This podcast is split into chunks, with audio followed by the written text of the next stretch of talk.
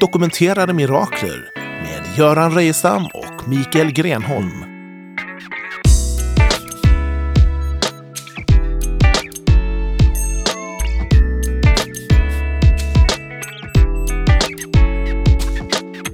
Hej och välkommen till ännu ett avsnitt i eh, programserien Dokumenterade mirakler. Tio poddavsnitt och radioprogram om möjligheten av att Gud faktiskt gör mirakler och att människor faktiskt kan bli mirakulöst friska, exempelvis från svar på förbön. Eh, ständigt vid min sida, Göran Reijerstam heter jag, eh, så har jag Mikael Grenholm, författare och pastor med mera. Välkommen hallå, hit hallå. än en gång. Tack så mycket. Tack! Och eh, första programmet som vi hade tillsammans du och jag så talade vi om bara själva tidbildningen kring den eh, som ligger till grund för den bok som bär samma namn, Dokumentera mirakler, som nu kommer ut på Sjöbergs förlag som du är Mm. författare till. Eh, och för att repetera kort, vad handlar den här boken om? Den här boken handlar just om eh, mirakler, eh, om vi kan veta att de finns, om det går att dokumentera, undersöka, ta reda på att det faktiskt finns med hjälp av vetenskap. Eh, det är jätte, jättespännande att titta på det från många olika vinklar för att se om det är rimligt att tro att mirakler är någonting som faktiskt existerar.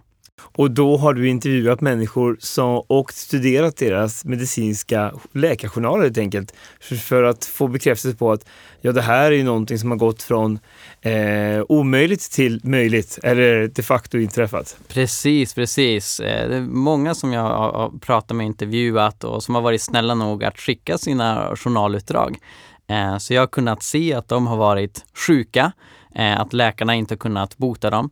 Eh, men så har de tagit emot förbön, människor har bett för dem och så är de friska. Och läkarna förstår inte från sin vetenskapliga synvinkel vad som har hänt. Det framstår som oförklarligt för dem.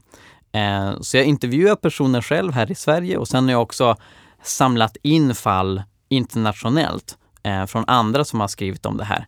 Eh, Så det är en hel del eh, sådana exempel som jag har med i boken. Och eh, så det här kan man ju säga, det här är podcasten för människor som eh, borde kunna tro på Gud utan att behöva såga av halva huvudet eller lobotomera sig själv som en del ateister ibland säger att man behöver göra för att vara kristen. Eh, Verkligen, verkligen. Eh, och längre fram i den här programserien ska vi intervjua några av de, de personerna som du faktiskt har med som exempel i den här boken för att höra deras egna ord kring sitt mirakulösa tillfrisknande.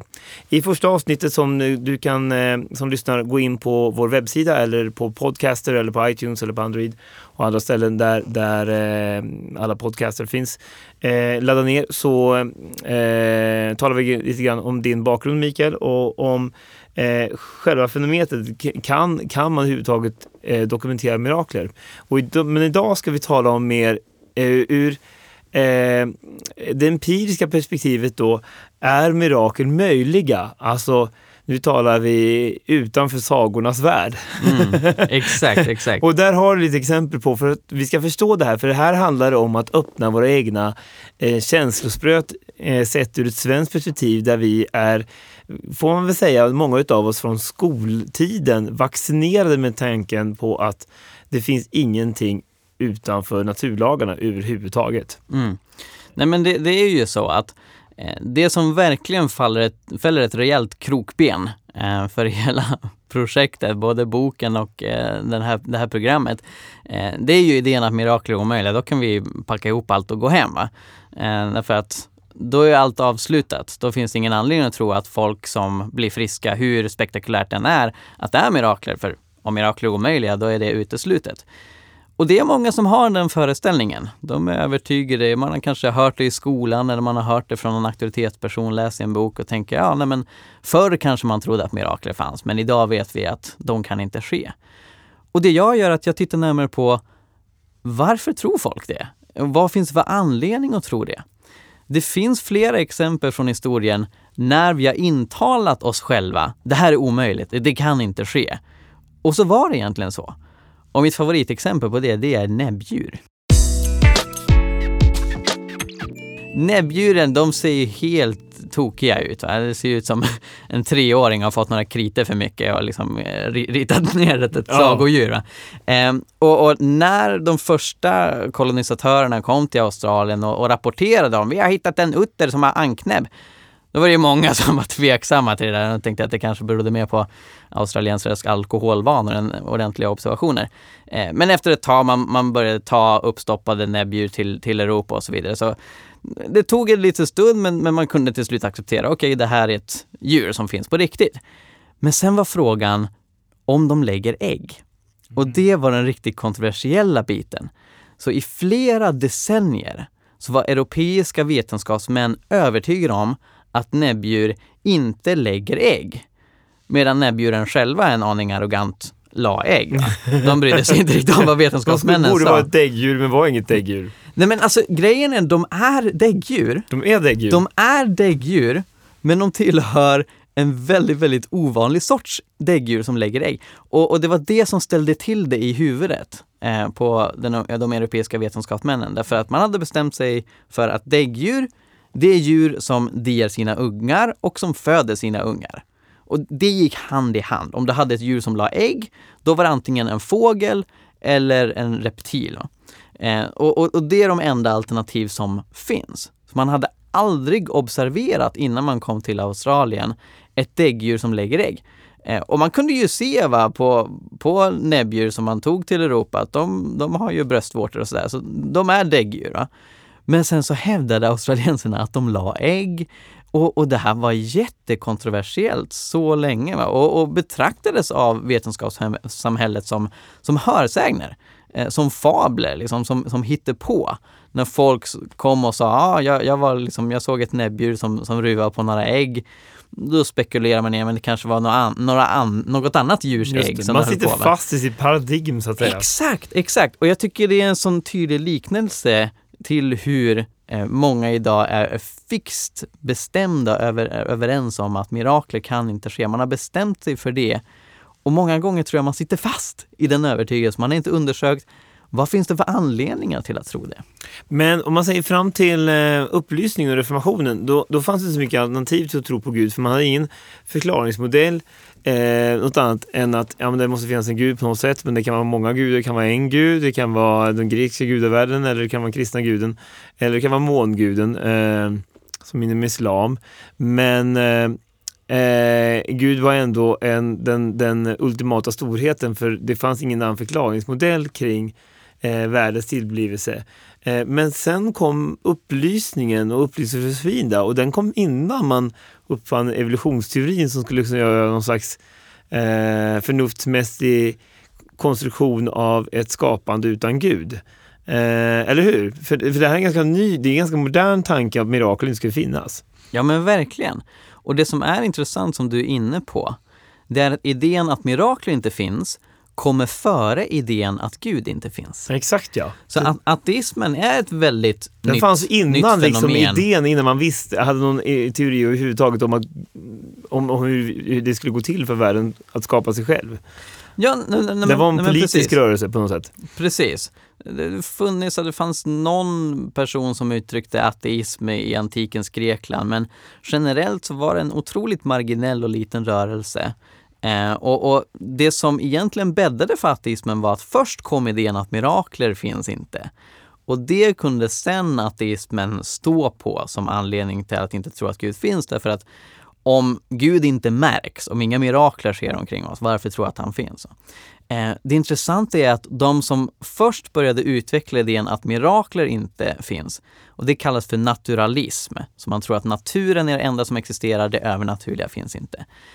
De trodde på Gud, eh, men de trodde på en gud som i grund och botten var samma sak som naturen. Så det här är klassiska upplysningsfilosofer som Baruch Spinoza och Voltaire.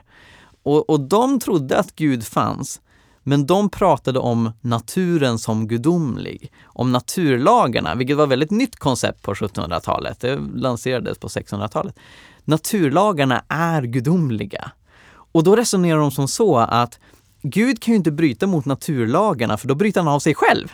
Mm -hmm. Gud kan inte bryta mot naturen för han är naturen. Och det var så de resonerade.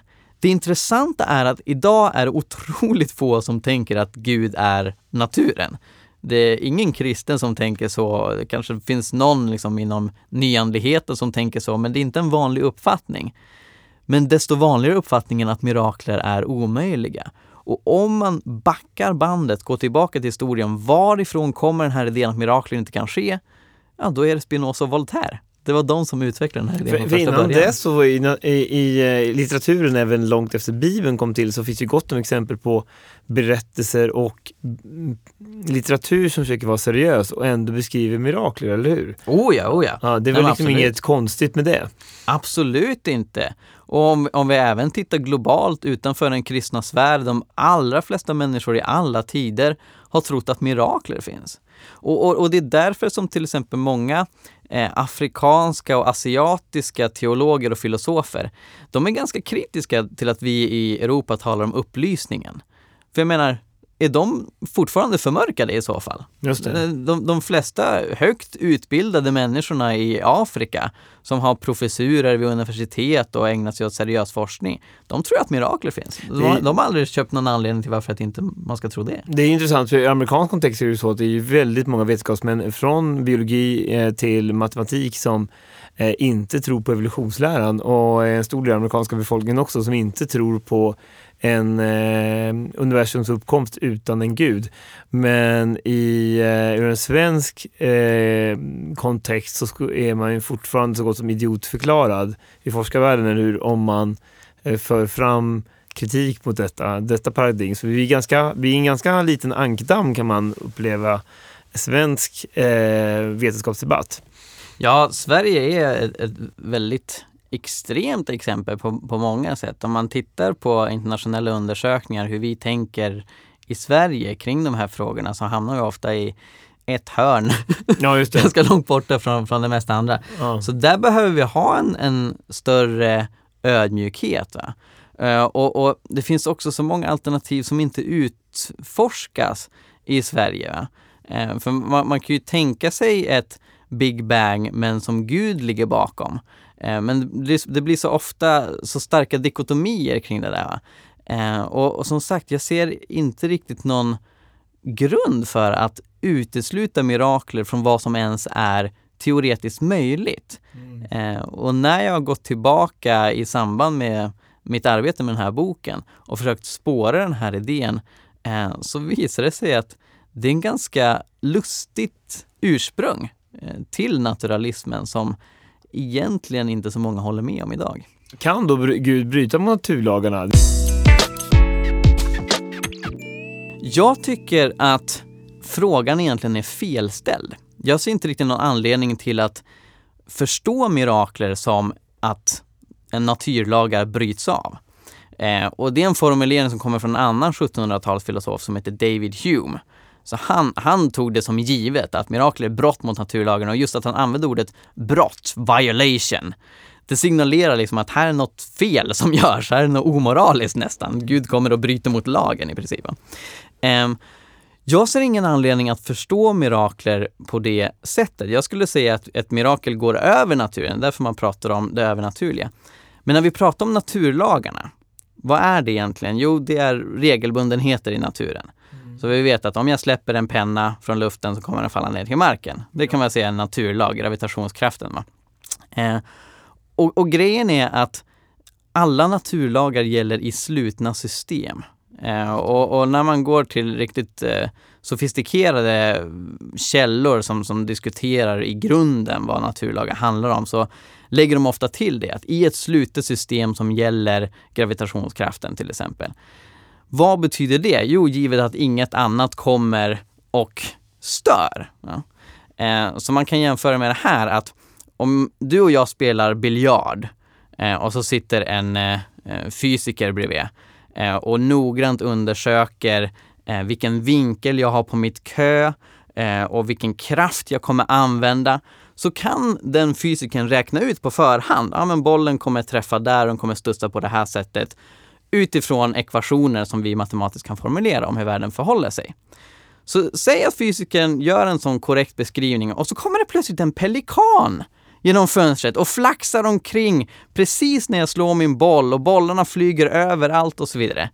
Då även om, om eh, beräkningen som fysikern har gjort är korrekt enligt naturlagarna så, så gjordes det under förutsättning att det inte kommer någonting och intervenerar och stör. Va? Och på samma sätt, nu vill jag inte likna Gud vid en pelikan, Nej, nej. men på samma sätt så kan man tänka sig att när Gud griper in i universum, då innebär det att systemet är plötsligt öppet. Eh, Så, så plötsligt gör han någonting som är annorlunda jämfört med hur naturen brukar bete sig. Men det handlar inte om att naturlagarna har slutat gälla. Utan naturlagarna gäller enbart i ett slutet system. Man kan egentligen på slutet av varje naturlag lägga till eh, formuleringen så tillvida inget ingriper. Så gravitationskraften gäller så tillvida, så tillvida inget ingriper. Jag menar, om jag... Utan, utanför eh, vårt regelverk så att säga, innanför vårt Ja, regelverk. nej men precis. Om jag släpper en penna så kan ju du fånga den. Mm. Och, och, och den, det ingreppet som du gör hindrar pennan att falla mot marken. På samma sätt om jag släpper en penna och Gud fångar den, Just om man det. nu skulle vilja det av någon anledning, så att den svävar i luften. Det är inget som bryter mot naturlagarna, utan det är något som går över naturlagarna. Jag eh, fick en väldig tanke ända sedan jag eh, hade studerade fysik, vanlig grundskola och gymnasiefysik. Då får man ju lära sig den här naturlagen att eh, energi kan inte skapas. Energi kan bara övergå från en högre form till en lägre form. All vår energi, den mesta av energi som genereras på jordklotet, vare sig den är fossil eller vind eller vatten, så kommer den i grunden från solen. Och vad är solen? Jo, jo det är ett brinnande klot, det är en brasa som är på väg att brinna ut. Det är bara att den är en väldigt stor brasa, det kommer ta sin tid. Så den har ju i sin tur fått sin energi från någonting annat. Och då kommer man till slut till eh, grundfrågan, varifrån kommer all energi i universum? Och då, då är ju det, det är ju inne, det är en naturlag liksom. Energi kan aldrig bildas. Och samtidigt måste vi ställa oss frågan, men var kommer då all energi ifrån? Jag såg en gång en BBC-debatt på brittiska BBC. Det känns som en typ av vetenskapsdebatt som vi inte kan ha i Sveriges Television än, märkligt nog. Och det var med en ganska hårdföra, ja, det är en av de mest hårdförande, får jag säga, ateistiska vetenskapsmännen, eh, Richard Dawkins å ena sidan och ett antal eh, en del präster, en del filosofer, en del neutrala, men, men eh, människor av, av, som inte helt delade hans eh, stränga evolutionistiska ateistiska världsbild. Och just den frågeställningen då, då, då kommer man till slut att, till grunduppfattningen att ja, in, kan då, det innebär ju då, om världen har ändå skapats inom naturlagar utan en gud, då innebär ju det att till slut från början så har ingen, allting uppstått ur ingenting. Att allting kan stå, uppstå ur ingenting. Och eh, hans svar på den frågan är ja. Det fascinerar mig för att det- det innebär ju det att mot det kan ingenting invändas på något sätt. Det blir en slags eh, eh, logisk kullerbytta att vi, vi är så fast i system så vi kan inte överhuvudtaget tänka någonting utanför där. Där tar det slut. Och då får det ta slut där, kosta vad det kosta vill på något sätt. Det, det är väl just det här, jag är fast i naturlagarna och jag kommer inte ur dem. Ja, Jag kan inte tänka verkligen. någonting utanför naturlagarna. Nej, men jag, jag känner igen det där och jag undrar hur, hur funkar det? För Det är ju inte logiskt. Ingen, ingenting har ju ingen mekanik att producera ett universum. Det har ingen vilja att producera universum. Det har inga material. Ingenting har ingenting och ingenting är ingenting. Nej. Det, Och det är vansinnigt tur i det sammanhanget råka sitta här överhuvudtaget då. ja. Eftersom det är så osannolikt att ingenting ska uppstå. Och det är i det Alltså, sammanhanget... det, det är inte bara osannolikt, det är ju omöjligt per Ja, definition. men då, då, i det ögonblicket är då han uppfinner den här idén om parallella universum. Att det omöjliga blir omöjligt och vi bara adderar tillräckligt många gånger då. Ja, Eh, precis, precis. Och samtidigt säger man då att kristna är, eh, är inte så intelligenta. Eh, Ja, det, och det stämmer ju inte alls. Eh, sen så det, det finns ju kloka och smarta ateister också. Jag tycker Dawkins, han rör sig utanför sitt fält på tok för många gånger. han, han uttalar sig om ganska mycket han inte kan så mycket om. Eh, men det finns definitivt goda skäl att vara kristen och det finns goda skäl att tro att mirakler finns. Eh, för just den här idén att mirakler omöjligen kan ske, den tycker jag inte håller. Det finns vissa som säger, nej men det vet vi att eh, döda förblir döda, eh, jungfru får inte barn mm, och så vidare. mm. Återigen, det är naturlagar som gäller så tillvida inte en övernaturlig varelse ingriper. Einsteins relativitetsteori. Mm. Att den gäller ju också så länge man rör sig i det slutna systemet. Eh, det bygger på något sätt på att eh, det slutna systemet är ju slutet och det finns någonting utanför som reglerar detta. Eh, och egentligen vad han formerade eh, med sin relativitetsteori var axiomet Gud. Det vill säga någonting måste finnas som, som gör att vi sitter här i det här slutna rummet och kan förhålla oss bara till det. Nej, Ehm, men absolut, natur... Nej men absolut, naturvetenskapen kan ju bara uttala sig om det slutna universum vi befinner oss i. Och sen eh, rent, rent teoretiskt kan det finnas allt möjligt utanför universum. Det kan finnas Gud, det kan finnas vad som helst. Va? Så, så liksom naturlagarna är inte på det sättet en, en eh, kod som gäller överallt i hela verkligheten som inte ens Gud själv kan bryta mot. Det står i Bibeln om eh, eh, medernas och persernas eviga lag som inte ens kungen kan ändra. Så, så fort kungen skriver en sån lag så kan han inte ändra den. Nej. Och, och alltså även en sån lag, hur evig och oföränderlig den var, Mm. så ja, men det riket gick under och så gäller inte den lagen. Så det, det går inte riktigt att tänka på naturlagarna som någonting som Gud inte Mm. har, har någonting att säga till om. Eh, utan om Gud finns, om det finns en allsmäktig varelse där ute, så kan han ju göra vad som helst. Så han behöver inte bry sig om principer om energikonservering eller gravitation eller eh, att sjukdom leder till död. Jag såg en, eh, en kan eh, annan sån eh, vetenskaplig eh, debatt ehm, på internet som eh, var från ett eh, amerikanskt universitet, eh, ett av de främsta universiteten mellan en kristen vetenskapsman och ett antal eh, med ateistisk prägel som där en kristen vetenskapsman fick frågan Ja, men hur kan då Gud finnas? Vad är din Gud för någonting? Hur stor är han? Vad består han av? Eh, när föddes han? Och alltså, ett bombarderades med den typen av frågor. Och svaret han eh, levererade där, det glömmer jag inte för det är ganska eh, välformulerat. Han sa att eh, jag tror på en gud som är allsmäktig och är han allsmäktig då kan han inte begränsas av vare sig materia, han kan inte begränsas av tiden för i så fall skulle han ju inte vara allsmäktig om han har någon gång inte existerat. Han kan inte vara begränsad av rummet, eh, så så det finns inget svar på frågan hur stor han är också, för skulle han också vara begränsad.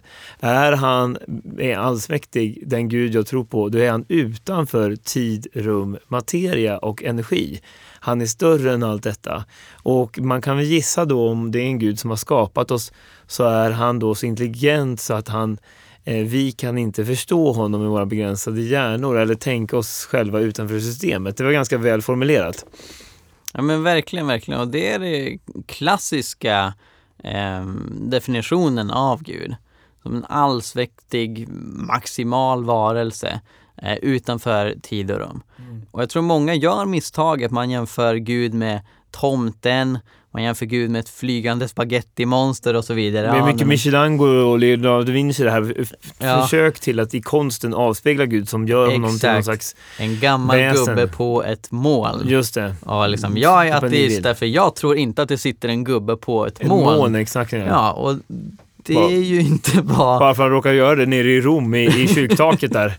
Ja men exakt, och även de inser att det är en bild. Va? Så att det, det är liksom ett, ett felaktigt förståelse av Gud, att det skulle röra sig om en fysisk materiell varelse på en annan planet. Mm.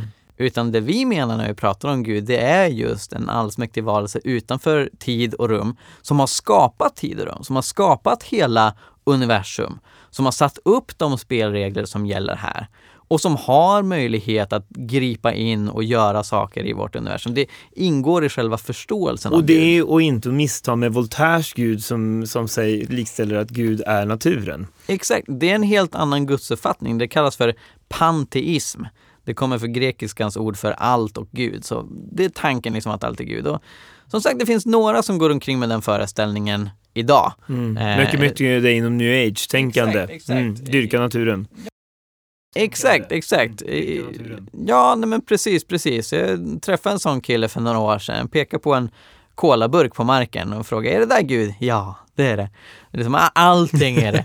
och han tyckte det var jättevackert och, och, och så får man ju tänka. Men då behöver man förstå att då pratar vi om olika saker, även om vi använder samma ord. Mm. Eh, och, och jag tror att det är en, en eh, dålig uppfattning av, av Gud. Därför att det leder till så väldigt många paradoxer.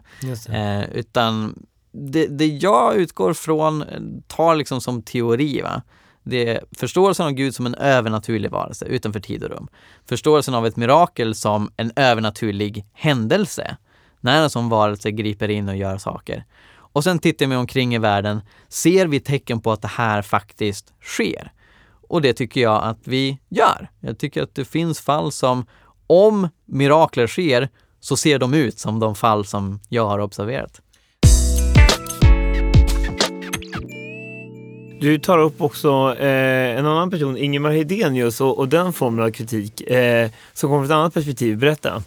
Ja, Ingmar Hedenius eh, var ju otroligt inflytelserik för att ateismen skulle slå igenom i Sverige och för sekulariseringen. Och vi talar 40-50-talet va? Exakt, Mm. exakt. Han gav ut en bok som hette Tro och vetande, där han säger att eh, tro är dåligt och vetande är bra och de står emot varandra. Ja. Och kapitel 8 eh, går in på under. Eh, och han argumenterar för att mirakler är omöjliga. Hans argument eh, går egentligen ut på att antingen förstår vi naturlagarna som undantagslösa eller så innehåller de undantag. Och om vi säger att de är undantagslösa och det är en naturlag att döda förblir döda, ja, då kan Jesus inte uppstå från döden, då kan inte det miraklet ha skett. Men om vi säger att det finns undantag från naturlagen att döda förblir döda, ja, då kan vi säga att Jesus har uppstått, men då kan vi inte säga att det är ett mirakel. Därför att då är det bara någonting som händer ur naturens gilla gång. Kanske var, var miljonte person som dör hoppar tillbaka efter tre dagar. Okej, så han menar att oavsett vad vi väljer så, så förlorar den som tror på mirakler. Allting bara slumpvis i en variation. Ja, nej, men an, antingen mirakel omöjliga eller så är de eh, bagatellartade. Då finns det ingen som skiljer mirakel från en, en, eh, ett naturfenomen. Eh, och, och problemet med hans resonemang det är just att han duckar för det här som jag pratade om tidigare. Att en naturlag bör förstås gällande inom ett slutet system. Alltså att naturlag är en regelbundenhet i naturen så länge inte Gud eller någon annan varelse griper in. Och i slutet av hans kapitel så tar han upp den idén. Så kan man inte förstå en naturlag som någonting som gäller så länge Gud inte ingriper? Nej! Därför vetenskapen har slutat intressera sig för Gud. Just det. Och det här fick ju väldigt stort genomslag och genom eh, det som uppstod då också Sveriges Radio, Sveriges Television sedermera. Alltså det här faller igenom egentligen till stor del. Han fick en stor inflytande Verkligen, verkligen. Och det är så sorgligt. att det, var, det var ju många biskopar och sådär och präster och teologer som tillfrågades. Vad har ni att säga gentemot den här kritiken? Och det generella som folk sa var Ja, nej men eh, det spelar ingen roll därför att eh, kristendomen är inte förnuftig. Alltså man lät honom vinna Nej, på walkover. Man följer igenom. Istället följer för att igenom. argumentera emot så, så sa man bara att kristendomen inte handlar om att, att det ska vara begriplig, vilket jag inte håller med om. Eh, men jag menar, hans argument mot mirakler håller inte alls. Därför att han har bara bestämt sig för att Gud kan inte finnas, mirakler kan inte finnas.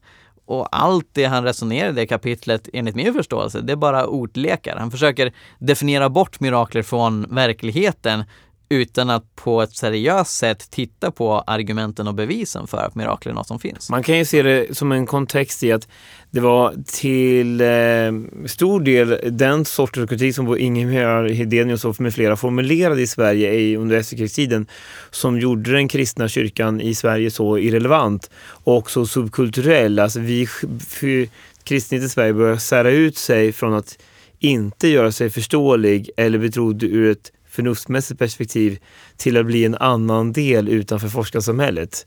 Eh, och, och det är väl därför Sverige är så ateistiskt idag kan man gissa. Precis, Eh, precis. Mm, och det försöker du göra upp med i den här boken och i den här programserien för övrigt. Exakt. och vrida paradigmet en, en bit till. Eh, tack så mycket, det här var intressant. Eh, eh, ännu en gång. Nästa avsnitt så ska vi gå in på eh, bönens historia i sig för att se, det du dokumenterar är ju svar på förbön, på bön till Gud för de sjuka och att de blir friska. Exakt, och vi ska Och- titta på specifikt när man har studerat bön och försökt se, går det att vetenskapligt se att bönen har någon effekt? Mm, så välkommen tillbaka då och tack sen, än en gång Mikael Grenholm. Tackar. Har du blivit berörd av det här programmet eller har någon fråga? Skriv ett mejl till info dokumenterandemirakler.se